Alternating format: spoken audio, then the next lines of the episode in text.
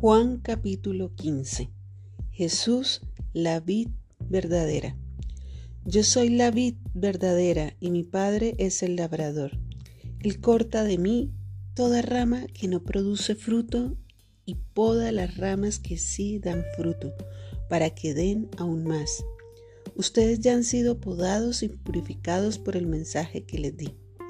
Permanezcan en mí y yo permaneceré en ustedes pues una rama no puede producir fruto si la cortan de la vid, y ustedes tampoco pueden ser fructíferos a menos que permanezcan en mí.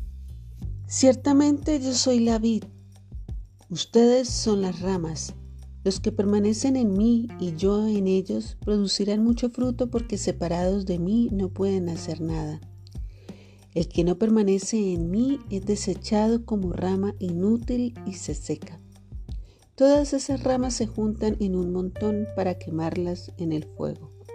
Si ustedes permanecen en mí y mis palabras permanecen en ustedes, pueden pedir lo que quieran y les será concedido. Cuando producen mucho fruto, demuestren que son mis verdaderos discípulos. Eso le da mucha gloria a mi Padre. Yo los he amado a ustedes tanto como el Padre me ha amado a mí. Permanezcan en mi amor.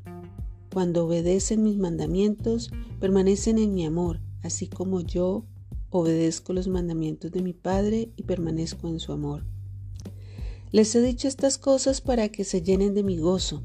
Así es, debordarán de gozo. Este es mi mandamiento, ámense unos a otros de la misma manera en que yo los he amado. No hay un amor más grande que el dar la vida por los amigos. Ustedes son mis amigos si hacen lo que yo les mando. Ya no los llamo esclavos porque el amo no confía sus asuntos a los esclavos. Ustedes ahora son mis amigos porque les he contado todo lo que el Padre me dijo. Ustedes no me eligieron a mí, yo los elegí a ustedes les encargué que vayan y produzcan frutos verdaderos. Así el Padre les dará todo lo que pidan en mi nombre. Este es mi mandamiento. Ámense unos a otros.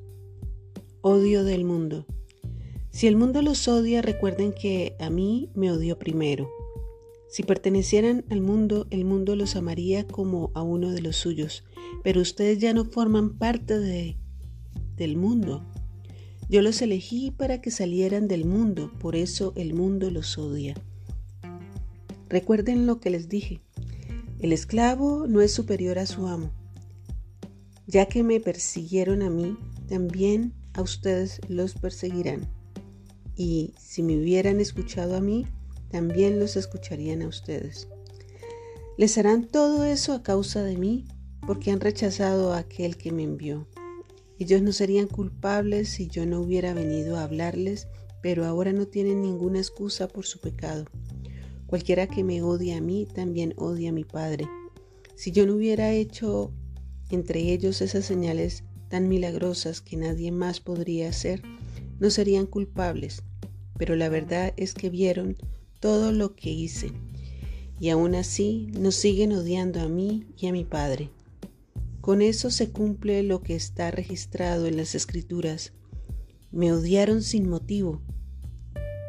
A ustedes yo les enviaré el abogado defensor, el Espíritu de verdad. Él vendrá del Padre y dará testimonio acerca de mí.